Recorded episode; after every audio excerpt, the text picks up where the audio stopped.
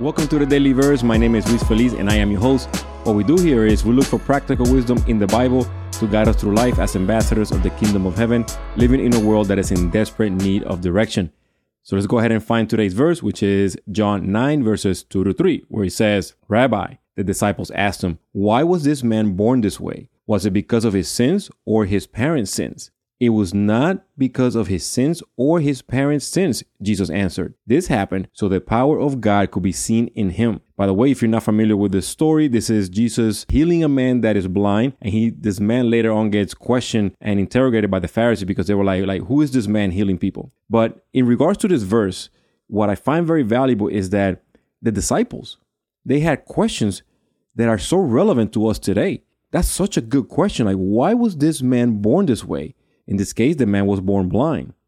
Unfortunately, some of us don't even bother like to stick around and pursue answers. We simply turn our backs on God like if having a question about creation, about life means that God's not there anymore, that God is a figment of the imagination, that he's never been there. Imagine if your child wanted to know why does she has to brush her teeth in the morning and at night. But instead of asking you the question, she just stops brushing her teeth, altogether and then stops talking to you. You know, that will be kind of crazy, right? Some answers take a long time for us to learn or even understand, even if we get to understand them at all.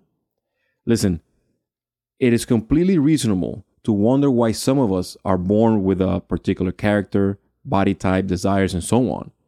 I, I don't know what burning questions do you have about yourself, about your spouse, about your children, your parents, your coworkers, or your neighbors. But I do know how Jesus answered this question 2,000 years ago.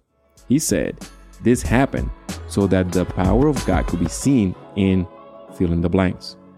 I don't know in what ways God's power is being seen in you, but I am certain that if you look in your life, God's power is being seen in amazing ways in your life.